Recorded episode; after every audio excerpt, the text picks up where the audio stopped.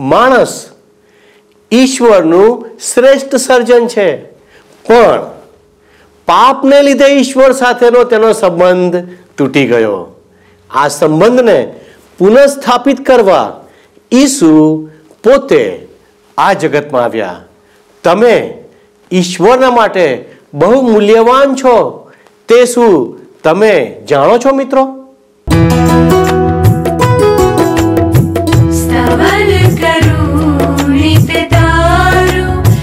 ઈસુજી સ્તવન કરું નિત્ય તારું સ્તવન કરું નિત્ય તારું ઈસુજી સ્તવન કરું નિત્ય તારું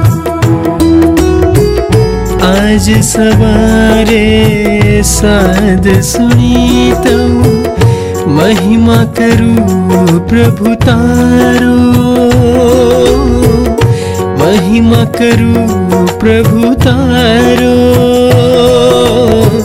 स्तवन करू नित तारु।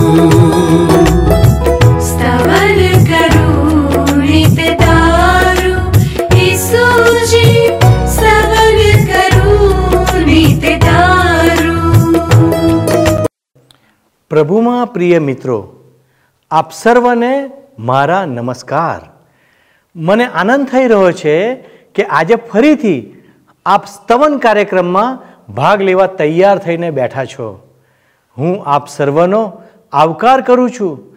તમારામાંથી ઘણા લોકોએ અમને ફોન કરીને આ બાઇબલ અભ્યાસ દ્વારા તેમને મળેલ આશીષો વિશે જણાવ્યું છે. આપના ફોન અને મિસ કોલ દ્વારા એ જાણવા મળે છે કે આ કાર્યક્રમ આપના સુધી પહોંચી રહ્યો છે. અને અમને ખુશી થાય છે કે અમે આપના આત્મિક જીવનમાં આપને સહયોગ આપી રહ્યા છે. આપના આત્મિક જીવનની વૃદ્ધિની સાક્ષી બીજાના જીવનોને પણ ઉત્તેજન આપી રહી છે. આપની કોઈપણ પ્રકારની ભાગીદારી બીજાઓના ઉત્તેજનનું કારણ બની શકે છે. એટલે અમે આપને વિનંતી કરીએ છીએ કે આપની સાક્ષી અને આશીષો અમને જણાવતા રહેશો. અમારા નવા દર્શક મિત્રોને અમે જણાવવા માગીએ છીએ કે આ કાર્યક્રમમાં અમે સર્જનહાર ઈશ્વરના હેતુને જાણવાનો પ્રયત્ન કરીએ છીએ, જે પવિત્ર બાઇબલમાં દર્શાવવામાં આવ્યા છે. બાઇબલ કોઈ ખાસ વર્ગના લોકો માટે લખવામાં આવ્યું નથી. પરંતુ સમગ્ર માનવજાતને માટે લખવામાં આવેલ માર્ગદર્શિકા છે. સત્યની જાણકારી વગર મનુષ્ય એક દિશાહીન જીવનમાં ફસાઈ ગયો છે. મનુષ્ય તો ઈશ્વરની સર્વોચ્ચ રચના છે. એટલે કે તમે અને હું તો ઈશ્વરની દ્રષ્ટિમાં અણમોલ છીએ.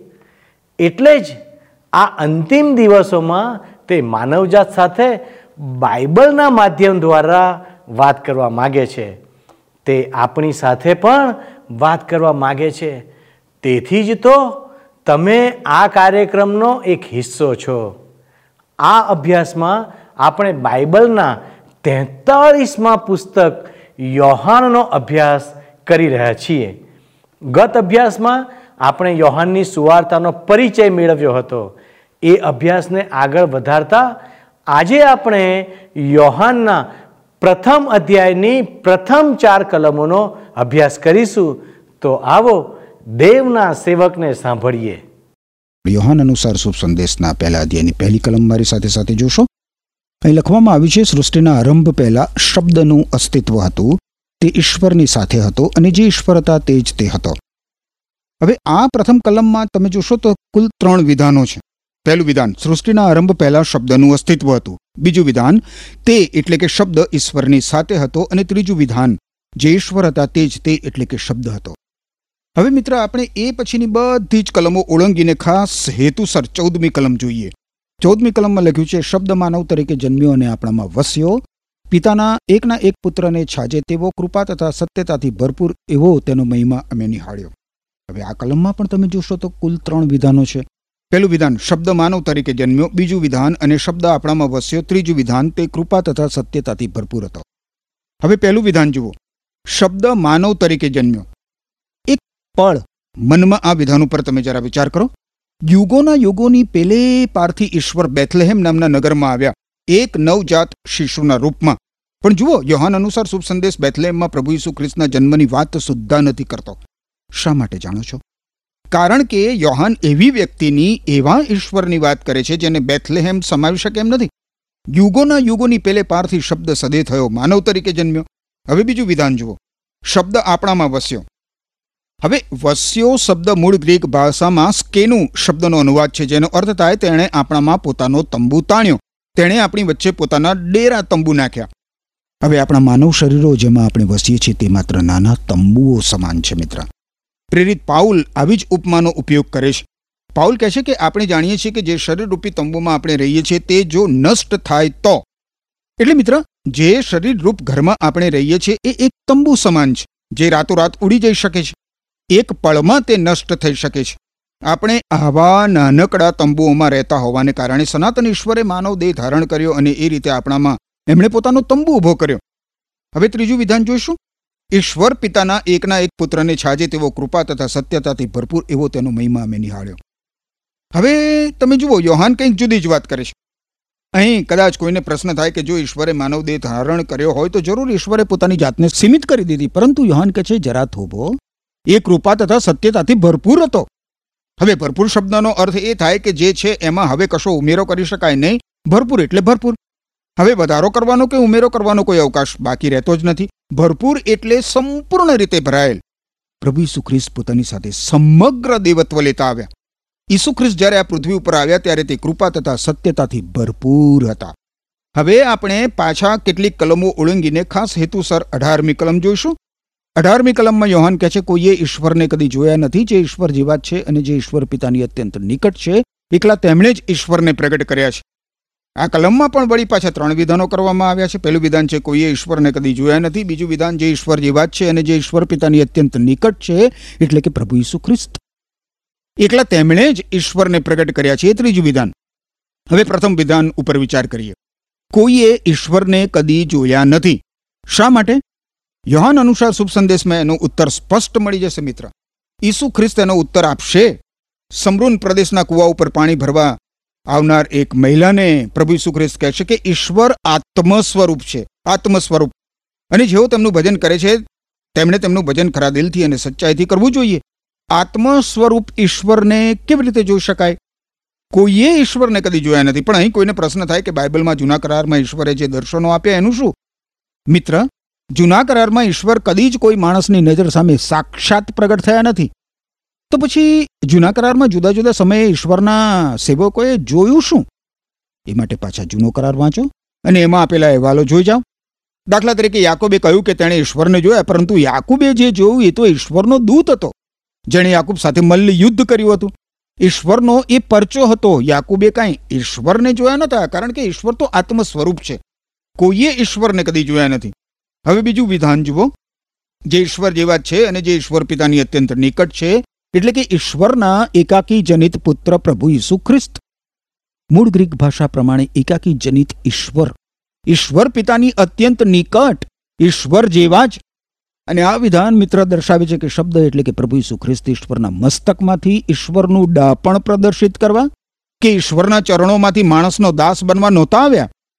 આપણે પ્રભુ ઈસુ ખ્રિસ્તને દાસ તરીકે, માનવીના સેવક તરીકે, નોકર તરીકે જોઈએ છીએ ખરા, પણ એ હકીકત છે પણ પ્રભુ ઈસુ ખ્રિસ્ત માનવીના દાસ હતા, માનવીની સેવા કરવા જ આવ્યા હતા. એ હકીકત છે, પણ ઈસુ ખ્રિસ્તે કોઈના બૂટ ક્યારેય ચકચકિત કર્યા નહોતા. કોઈનું બૂટ પોલિશ કર્યું નહોતું. કોઈ નોકરની જેમ પ્રભુ ઈસુ ખ્રિસ્તે કોઈના થાળી વાટકા ઉટક્યા નહોતા. કપડાં ધોયા હતા? ના. ઈસુ ખ્રિસ્તે એવું તો કશું જ નહોતું કર્યું.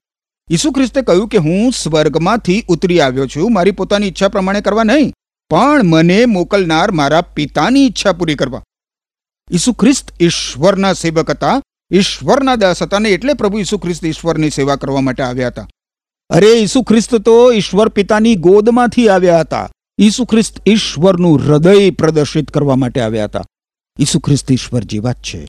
ઈસુ ખ્રિસ્ત ઈશ્વર પિતાની અત્યંત નિકટ છે. ઈશ્વર પિતાના એકાકિત જનિત પુત્ર, ઈશ્વર પિતાની ગોદ. હવે ત્રીજું વિધાન અઢારમી કલમને પૂર્ણ કરે છે. એકલા તેમણે જ, એટલે કે એકલા પ્રભુ ઈસુ ખ્રિસ્તે જ માણસો સમક્ષ ઈશ્વરને પ્રગટ કર્યા છે. હવે આ કલમમાં જે મૂળ ગ્રીક શબ્દ છે તે એક્ઝે જે સાતો છે. એક્ઝે જે સાતો. એગો એટલે દોરવું અને એક્સ એટલે બહાર. આ શબ્દ પ્રમાણે એવો અર્થ થાય મિત્ર કે ઈસુ ખ્રિસ્ત ઈશ્વરને બહાર જાહેરમાં દોરી લાવ્યા. આપણે માટે આનાથી વિશેષ મોટી બાબત બીજી કઈ હોઈ શકે મિત્ર? હવે આપણે પહેલી કલમ, ચૌદમી કલમ અને અઢારમી કલમોના પ્રથમ વિધાનોને એક સાથે મૂકીને જોઈએ કે કેવો અર્થ નીકળે છે. સૃષ્ટિના આરંભ પહેલા શબ્દનું અસ્તિત્વ હતું. શબ્દ માનવ તરીકે જન્મ્યો. કોઈએ ઈશ્વર પિતાને કદી જોયા નથી. ઈશ્વરને જોઈ શકાય નહીં, ઈશ્વર આત્મા છે. ઈશ્વરે સદેહ થવું પડે.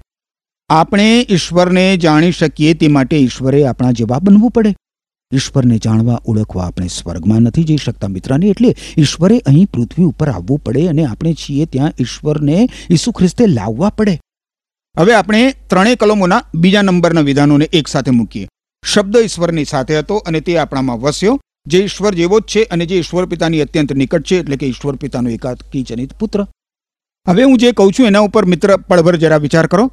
ઈશ્વરના દૂતો ઈસુ ખ્રિસ્તના ચરણે પડતા હતા. ઈસુ ખ્રિસ્ત ઈશ્વર સાથે હતા.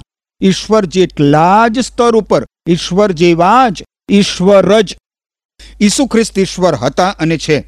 પણ અહીં પ્રભુ ઈસુ ખ્રિસ્ત બેથલેમ નામના નગરમાં જન્મ ધરીને આવે છે, જ્યાં બહુ જ પ્રમાણમાં ભરવાડો હાજર હોય છે. પ્રભુ ઈસુ ખ્રિસ્ત નાઝરેથ નગરમાં જાય છે. ત્રીસ ત્રીસ વર્ષ માટે ત્યાં લોકોથી અજાણ્યા રહે છે. સનાતન ઈશ્વર સ્વર્ગમાંથી ઉતરી આવીને નાઝરેથ જાય છે, એક સુથાર સાથે કામ કરે છે. સુથાર સાથે. શા માટે? એટલા માટે કે માણસ ઈશ્વરને જાણી શકે, ઓળખી શકે. ઈશ્વરને વાલા મિત્ર એક જ રીતે ઓળખી શકાય. ઈશ્વરના એકાકી જનિત પુત્ર પ્રભુ ઈસુ ખ્રિસ્તની મારફતે જે ઈશ્વર જેવા જ છે અને જે ઈશ્વર પિતાની અત્યંત નિકટ છે, એકલા તે જ પ્રભુ ઈસુ ખ્રિસ્ત માનવી સમક્ષ ઈશ્વરને પ્રગટ કરી શકે.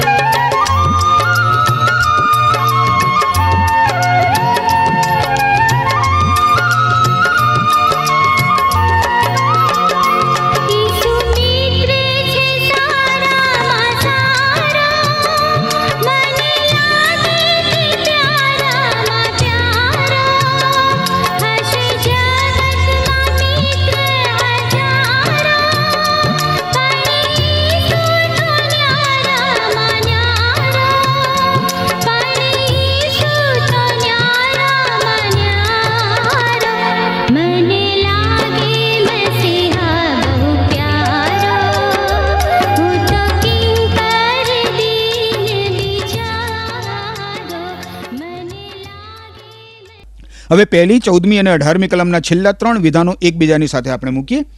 જે ઈશ્વર હતા તે જ તે એટલે કે ઈસુ ખ્રિસ્ત હતા. ઈશ્વર પિતાના એકના એક પુત્રને છાજે તેવો કૃપા તથા સત્યતાથી ભરપૂર એવો તેનો એટલે કે પ્રભુ ઈસુ મહિમા અમે નિહાળ્યો. એકલા તેમણે જ એટલે કે પ્રભુ ઈસુ ખ્રિસ્તે જ ઈશ્વરને પ્રગટ કર્યા છે. હવે મિત્ર, પ્રભુ ઈસુ ખ્રિસ્ત જ્યારે અહીં પૃથ્વી ઉપર હતા, ત્યારે પણ તે ઈશ્વર હતા, કૃપા તથા સત્યતાથી ભરપૂર એવા ઈશ્વર. ઈસુ ખ્રિસ્તે એ રીતે માણસોને ઈશ્વરની ઓળખાણ આપી. આપણે ઈશ્વરને ઓળખી શકીએ એ રીતે ઈસુ ખ્રિસ્ત ઈશ્વરને જાહેરમાં દોરી લાવ્યા. હવે આપણે પહેલી ચૌદમી ને અઢારમી કલમ ઉપર ફરી લક્ષ આપીએ. પહેલી કલમ કહે છે, સૃષ્ટિના આરંભ પહેલા શબ્દનું અસ્તિત્વ હતું, તે ઈશ્વરની સાથે હતો અને જે ઈશ્વર હતા તે જ તે હતો. હવે ચૌદમી કલમ જુઓ. શબ્દ માનવ તરીકે જન્મ્યો અને આપણામાં વસ્યો. પિતાના એકના એક પુત્રને છાજે તેઓ કૃપા તથા સત્યતાથી ભરપૂર તેઓ તેનો મહિમા અમે નિહાળ્યો. અઢારમી કલમ જોઈએ. કોઈએ ઈશ્વરને કદી જોયા નથી, જે ઈશ્વર જેવા જ છે અને જે ઈશ્વર પિતાની અત્યંત નિકટ છે, એકલા તેમણે જ ઈશ્વરને પ્રગટ કર્યા છે. આ કલમોના સંદર્ભમાં મિત્ર, હું તમને બીજી એક વાત કરવા માંગુ છું. તમે આ વિશ્વનું વિભાજન કઈ રીતે કરો છો? અવકાશયાનો અવકાશમાં પોતાનું ભ્રમણ પૂરું કરીને જ્યારે ફરીથી પૃથ્વીના વાતાવરણમાં પ્રવેશે ત્યારે તે સળગી ના ઉઠે, એ માટે, એને માટે રક્ષણ કવચ બનાવનાર. ઊર્જા શક્તિના નિષ્ણાત એક વૈજ્ઞાનિક કહે છે કે આ વિશ્વ ત્રણ બાબતોનું બનેલું છે. મને લાગે છે મિત્ર કે ઈશ્વરે તેમની આંગળીઓ બધી જ ચીજ વસ્તુઓ ઉપર મૂકી છે. ઈશ્વરનું ત્રિએકીપણું સર્વત્ર દેખાય છે. આ વૈજ્ઞાનિક પોતાની વાત સમજાતા કહે છે કે વિશ્વ, સમય, અવકાશ અને પદાર્થમાં વહેંચાયેલું છે. ત્રણ બાબતો, સમય, અવકાશ અને પદાર્થ. આ સિવાય કોઈ ચોથી બાબત તમે વિચારી શકો છો મિત્ર? રસિક બાબત એ છે કે તમે અને હું આ વિશ્વ વિશે જે કંઈ જાણીએ છીએ અને આ વિશ્વમાં જે કંઈ છે, એ બધાનો સમાવેશ સમય, અવકાશ અને પદાર્થમાં થઈ જાય છે. અને એ પછી સમયને ત્રણ ભાગમાં વહેંચી શકાય છે, ભૂતકાળ, વર્તમાનકાળ અને ભવિષ્યકાળ. આ સિવાય સમય વિશે કોઈ ચોથું વિભાજન તમે વિચારી શકો છો, મિત્ર? અને એ પછી અવકાશ વિશે શું? અવકાશ, લંબાઈ, પહોળાઈ અને ઊંચાઈ. અવકાશના પણ ત્રણ વિભાજન. આ સિવાય કોઈ ચોથી દિશા ખરી અવકાશની? પદાર્થમાં પણ ત્રણ બાબતો છે, શક્તિ, ગતિ અને પ્રક્રિયા. મુખ્ય ત્રણ વિભાજનોના આ ત્રણ પેટા વિભાજનો છે. આપણે જે વિશ્વમાં રહીએ છીએ ને મિત્ર, એમાં ઈશ્વરના ત્રિએકીપણાના ચિહ્નો છે. હવે જુઓ, ઈશ્વરના દેહધારીપણામાં આ દ્રષ્ટિબિંદુ કેવો પ્રકાશ આપે છે? કલમ પહેલી, સમય. સૃષ્ટિના આરંભ પહેલા શબ્દનું અસ્તિત્વ હતું, તે ઈશ્વરની સાથે હતો. અવકાશ. શબ્દ માનવ તરીકે જન્મ્યો. શબ્દ સદે થયો. તે અવકાશમાં, સ્થળમાં આવ્યો. ક્યાં? બેથલેહેમમાં. ભૌગોલિક રીતે એક નાનકડી જગા. અરે, આ પૃથ્વી પણ એ સનાતન અગાધ ઈશ્વર માટે નાની છે. એ સનાતન ઈશ્વરે આપણી મધ્ય પોતાનો તંબુ તાણ્યો કૃપા તથા સત્યતાથી ભરપૂર એવો તેનો મહિમા અમે નિહાળ્યો. પદાર્થ. કોઈએ ઈશ્વરને કદી જોયા નથી. જે ઈશ્વર જેવા છે અને જે ઈશ્વર પિતાથી અત્યંત નિકટ છે. એટલે કે ઈશ્વર પિતાના એકાકી જનિત પુત્ર પ્રભુ ઈસુ ખ્રિસ્ત એકલા તેમણે જ ઈશ્વરને પ્રગટ કર્યા છે. ઈશ્વર પદાર્થ બન્યા, લોહી, માંસ, હાડકાં ધરાવનાર, માનવી બન્યા. મનુષ્યત્વ એમણે ધારણ કર્યું, તેથી માણસ ઈશ્વરને જોઈ શકે અને ઈશ્વરને જાણી શકે. આ ઈશ્વરના દેહધારીપણાનો સમય, અવકાશ અને પદાર્થ છે મિત્ર. આ ત્રણેયમાંના દરેકને આપણે વળી પાછા ત્રણ ભાગમાં વહેંચીએ. ભૂતકાળ. સૃષ્ટિના આરંભ પહેલાં શબ્દનું અસ્તિત્વ હતું. વર્તમાનકાળ શબ્દ માનવ તરીકે જન્મ્યો. આપણા યુગમાં ભવિષ્યકાળ જોઈએ તો કોઈએ ઈશ્વરને કદી જોયા નથી. ઈશ્વર પિતાના એકાકી જનિત પુત્ર પ્રભુ ઈસુ ખ્રિસ્તે ઈશ્વરને પ્રગટ કર્યા છે. હવે આપણે અવકાશને લંબાઈ, પહોળાઈ અને ઊંચાઈમાં વિભાજિત કરીએ. લંબાઈ. સૃષ્ટિના આરંભ પહેલાં શબ્દનું અસ્તિત્વ હતું. પહોળાઈ શબ્દ પૃથ્વી પર આવીને માનવ તરીકે જન્મ્યો અને આપણામાં વસ્યો. ઊંચાઈ કોઈએ ઈશ્વરને કદી જોયા નથી. ઈશ્વરના એકાકી જનિત પુત્ર પ્રભુ ઈસુ ખ્રિસ્તે છેક ઊંચાઈથી નીચે ઉતરી આવીને ઈશ્વરને આપણી સમક્ષ રજૂ કર્યા. હવે પદાર્થના વિભાજન ઉપર વિચાર કરીએ. શક્તિ, ગતિ અને પ્રક્રિયા. શક્તિ સૃષ્ટિના આરંભ પહેલાં શબ્દનું અસ્તિત્વ હતું અને શબ્દ ઈશ્વરની સાથે હતો. આ શક્તિ છે. આ વિશ્વ કઈ રીતે અસ્તિત્વમાં આવ્યું? ઈશ્વર બોલ્યા અને વિશ્વ અસ્તિત્વમાં આવ્યું. આ વિશ્વ કઈ રીતે અસ્તિત્વમાં આવ્યું એ પ્રશ્ન ઉપર દરેક વિચારશીલ માનવીએ વિચાર કરવો જ જોઈએ. ડાર્વિનનો ઉત્ક્રાંતિવાદ એટલે જ એટલો લોકપ્રિય છે કારણ કે તે નૈસર્ગિક માનવીને વિશ્વના ઉદ્ભવની એક સમજણ દર્શાવે છે. જો તમે વિચારશીલ હો, તો તમારી પાસે વિશ્વના ઉદ્ભવની સમજણ હોવી જ જોઈએ. ક્યાંથી ઉદ્ભવ્યું આ વિશ્વ? એનો જવાબ છે મિત્ર, સૃષ્ટિના આરંભ પહેલાં શબ્દનું અસ્તિત્વ હતું. ઈશ્વર બોલ્યા, સૌ પ્રથમ એ જ બાબત બની. જ્યારે ઈશ્વર બોલે છે, શબ્દ ઉચ્ચારે છે, ત્યારે શક્તિ પદાર્થમાં પરિવર્તન પામે છે. આણ્વિક વિભાજનનું શું છે? આણ્વિક વિભાજન એ પદાર્થનું શક્તિમાં રૂપાંતર છે. એની સાબિતી સી? એની સાબિતી પદાર્થ અદ્રશ્ય થઈ જાય છે એ. સર્જનનો આરંભ શક્તિથી થયો. સૃષ્ટિના આરંભ પહેલા શબ્દનું અસ્તિત્વ હતું. શબ્દ ઈશ્વરની સાથે હતો. જે ઈશ્વર હતા તે જ તે એટલે કે શબ્દ હતો. બીજી અને ત્રીજી કલમ જુઓ. યોહાન અનુસાર શુભ સંદેશ પહેલો અધ્યાય લખ્યું છે, શબ્દ ઈશ્વરની સાથે આરંભથી જ હતો. તેના દ્વારા જ ઈશ્વરે બધાનું સર્જન કર્યું અને તે સર્જનમાંની કોઈ પણ વસ્તુ તેના સિવાય બનાવવામાં આવી નહોતી. હવે ગતિ જુઓ. ગતિ. શબ્દ માનવ તરીકે જન્મ્યો. તે સ્વર્ગના મહિમામાંથી નીચે પૃથ્વી પર ઉતરી આવ્યો. પ્રક્રિયા જુઓ. પ્રક્રિયા અથવા તો ચમત્કાર. આ દુનિયામાં મિત્ર સૌથી મોટો ચમત્કાર એ પ્રભુ ઈસુ ખ્રિસ્ત છે. પ્રાચીન દુનિયા કે વર્તમાન દુનિયાની બધી જ અજાયબ્યો ઈશ્વરના દેહધારીપણાની સરખામણીમાં કોઈ વિસાતમાં નથી. અરે જરા વિચાર કરો, ઈશ્વર મનુષ્ય બન્યા. અને એટલે મિત્ર આપણે જોઈ શક્યા તેમ યોહાન અનુસાર શુભ સંદેશના પ્રથમ અધ્યાયની પહેલી ચૌદમી અને અઢારમી કલમોમાંના વિધાનો આપણા બધા કરતા કેટલા બધા મોટા છે, કેટલા બધા મોટા. અને છતાં એ એટલા જ સરળ છે, આપણે તે વાંચ્યા છે, તેમને સમજવા કોશિશ કરી છે, અને એમ છતાં કોઈ પણ માણસ તેમાં ઉડાણને ભેદી શકે એમ નથી. આમાં જે ઉડાણ છે, એ ઉડાણને કોઈ પણ માણસ ભેદી શકે એમ નથી. પહેલી કલમ કહે છે, સૃષ્ટિના આરંભ પહેલાં શબ્દનું અસ્તિત્વ હતું. શબ્દ એટલે પ્રભુ ઈસુ ખ્રિસ્તને આપવામાં આવેલું ઉપનામ. તે ઈશ્વરની સાથે હતો, અને જે ઈશ્વર હતા તે જ તે હતો. ચૌદમી કલમ, શબ્દ માનવ તરીકે જન્મ્યો અને આપણામાં વસ્યો. પિતાના, ઈશ્વર પિતાના એકના એક પુત્રને છાજે તેવો કૃપા તથા સત્યતાથી ભરપૂર તેવો તેનો મહિમા અમે નિહાળ્યો. અને અઢારમી કલમ જુઓ. કોઈએ ઈશ્વરને કદી જોયા નથી? જે ઈશ્વર જેવા જ છે અને જે ઈશ્વર પિતાની અત્યંત નિકટ છે, એકલા તેમણે જ ઈશ્વરને પ્રગટ કર્યા છે. આ ત્રણ કલમો મિત્ર, પાયાની મૂળ ઈંટો છે. હવે તેમને એકબીજા સાથે ચોંટાડી રાખનાર સિમેન્ટ જોઈએ. બીજી અને ત્રીજી કલમો તમે મારી સાથે જુઓ. લખ્યું છે. યોહાન અનુસાર શુભ સંદેશ પહેલો અધ્યાય, બીજી અને ત્રીજી કલમ. શબ્દ એટલે કે પ્રભુ ઈસુ ખ્રિસ્ત ઈશ્વરની સાથે આરંભથી જ હતો. તેના દ્વારા જ ઈશ્વરે બધાનું સર્જન કર્યું અને તે સર્જનમાંની કોઈ પણ વસ્તુ તેના સિવાય બનાવવામાં આવી નહોતી. આ કલમો મિત્ર આપણને ખાતરી કરાવે છે કે પ્રભુ ઈસુ ખ્રિસ્ત સૃષ્ટિના સાચા સર્જનહાર છે. ઈસુ ખ્રિસ્ત બેથલેહેમના અસ્તિત્વ પહેલાથી અસ્તિત્વ ધરાવતા હતા, એટલું જ નહીં, બલકે પ્રભુ ઈસુ ખ્રિસ્તે આ વિશાળ અને અગાધ વિશ્વનું એ ચીજ વસ્તુઓ સહિત સર્જન કર્યું, જેના દ્વારા બેથલેહેમ બાંધવામાં આવ્યું. બધી જ વસ્તુઓ પ્રભુ ઈસુ ખ્રિસ્ત દ્વારા બનાવવામાં આવી. ઈસુ ખ્રિસ્ત સર્જનનો સ્ત્રોત છે. ઈસુ ખ્રિસ્ત વગર કશું જ અસ્તિત્વમાં આવ્યું નથી. હવે ઈશ્વરે બધું શૂન્યમાંથી સર્જાવ્યું. આપણે સર્જિત હોવાના કારણે ગર્વ કે અભિમાન કરવાનું આપણી પાસે કોઈ કારણ ખરું? ના, કોઈ કારણ નથી. આપણે એટલે જ યાદ રાખવું જોઈએ કે ઈશ્વરે આપણું સર્જન કર્યું હોવાથી આપણે અસ્તિત્વ ધરાવીએ છીએ. અને આપણી પાસે જે કંઈ શક્તિ છે, એ ઈશ્વરે આપેલી હોવાથી આપણી પાસે છે. ઈશ્વર સાથે રહીએ તો આપણી કોઈ કિંમત છે, પરંતુ ઈશ્વરથી દૂર રહીએ તો આપણું તો કોઈ મૂલ્ય નથી. ઈશ્વર રહિત જીવન જીવવાથી આપણા સર્જન પાછળનો ઈશ્વરનો હેતુ નષ્ટ થઈ જાય છે મિત્ર. હવે આપણે ચોથી કલમ જોઈએ. ચોથી કલમ જુઓ. શબ્દ જીવનનું ઉદ્ભવ સ્થાન હતો અને એ જીવન માનવી પાસે પ્રકાશ લાવ્યું. આ કલમમાં બે મુખ્ય શબ્દ જોવા મળે છે, જીવન અને પ્રકાશ. આ બે બાબતો એવી સામાન્ય છે કે આપણે તેના તરફ ખાસ ધ્યાન આપતા જ નથી. જીવન આપણી ચારે પાસે દેખાય છે. આપણે તમે જ્યાં છો ત્યાં તમારી આસપાસ પુષ્કળ પ્રમાણમાં જીવન હશે. કોઈ નૈસર્ગિક જીવનને સમજાવી શકે એમ છે નથી. જીવનને સમજવાનો ઘણા બધા લોકોએ પ્રયત્ન કર્યો છે. સૃષ્ટિમાં જીવન પ્રદર્શિત થાય એવી ઘણી બધી પ્રક્રિયાઓ શા માટે થતી હશે? એટલા માટે કે જીવન છે. જીવનની જેમ સર્વસામાન્ય બીજી બાબત પ્રકાશ છે મિત્ર. હવે પ્રકાશ શું છે? પ્રકાશની વ્યાખ્યા પણ બાંધી શકાય નથી. હા, વૈજ્ઞાનિક પરિભાષામાં એની વ્યાખ્યા મળી શકે છે. પણ ખરેખર પ્રકાશ શું છે? આપણે મૂળ પાયાની બાબતો ઉપર વિચાર કરી રહ્યા છીએ મિત્ર. જો કે આજનો માનવી તેના બધા જ વૈજ્ઞાનિક સાધનો સાથે એમના વિશે બહુ જ જૂજ પ્રમાણમાં જાણી શક્યો છે. શબ્દ જીવનનું ઉદ્ભવ સ્થાન હતો. બધા જ પ્રકારનું જીવન ઈસુ ખ્રિસ્તમાં છે.